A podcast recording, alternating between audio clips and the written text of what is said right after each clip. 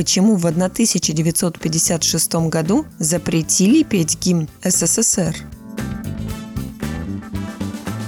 Мало кто знает, что больше 20 лет гимн СССР существовал как бы без слов.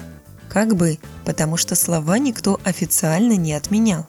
Как известно, гимном РСФСР с 1918 по 1944 и СССР с 1922 по тот же самый 44 был русский перевод французской коммунистической песни «Интернационал».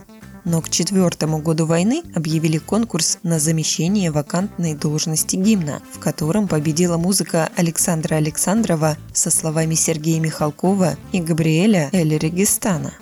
Однако после разоблачения культа личности Сталина некоторым анахронизмом стали звучать слова «Нас вырастил Сталин на верность народу, на труд и на подвиги нас вдохновил». Текст явно устарел, но гимн – это такая песня, из которой слова просто так не выкинешь. В итоге создалось парадоксальное положение, при котором с 56 по 77 годы в официальном тексте советского гимна строки о Сталине оставались прежними, но их никто не слышал, по той простой причине, что гимн почти всегда исполнялся без слов. Исключения были связаны с незнанием тонкостей советской внутренней политики некоторыми иностранными государствами.